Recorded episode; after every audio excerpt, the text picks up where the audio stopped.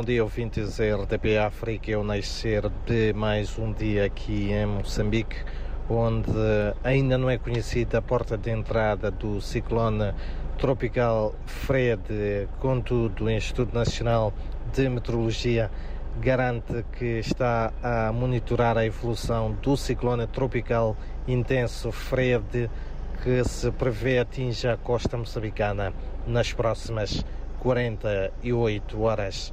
Por outro lado, as autoridades governamentais moçambicanas na província de Sofala, no centro do país, já estão a sensibilizar a população a retirar-se das habitações precárias para evitar o pior caso se confirmem as previsões da passagem do ciclone tropical FRED. O apelo foi feito pela presidente do Instituto Nacional de Gestão e Redução de Risco de Desastres, Luísa Mek, e também pela secretária de Estado da província de Sofala, Stella Zeca, que trabalha nas províncias de Sofala, mas também Zambésia e Inhambane, províncias essas que poderão ser fustigadas pelo fenómeno. Por outro lado, o agravamento da tarifa dos transportes em três meticais já a partir da próxima segunda-feira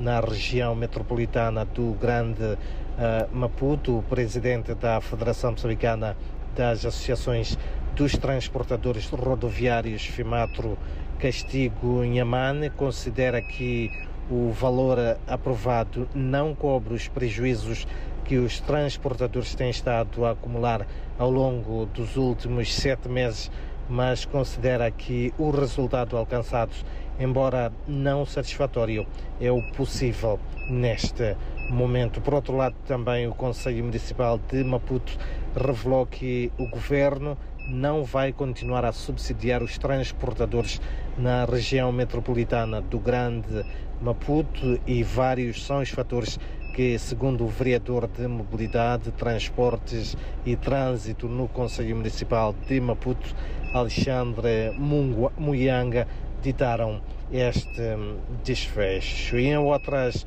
notas, e mesmo para terminar, dizer que a Eletricidade de Moçambique lançou em Maputo o segundo concurso anual Prémio Melhor Matéria em Jornalismo 2023. Trata-se de uma iniciativa com que a empresa pública pretende que o jornalismo ajude a empresa a melhorar a sua relação com os clientes através da crítica construtiva.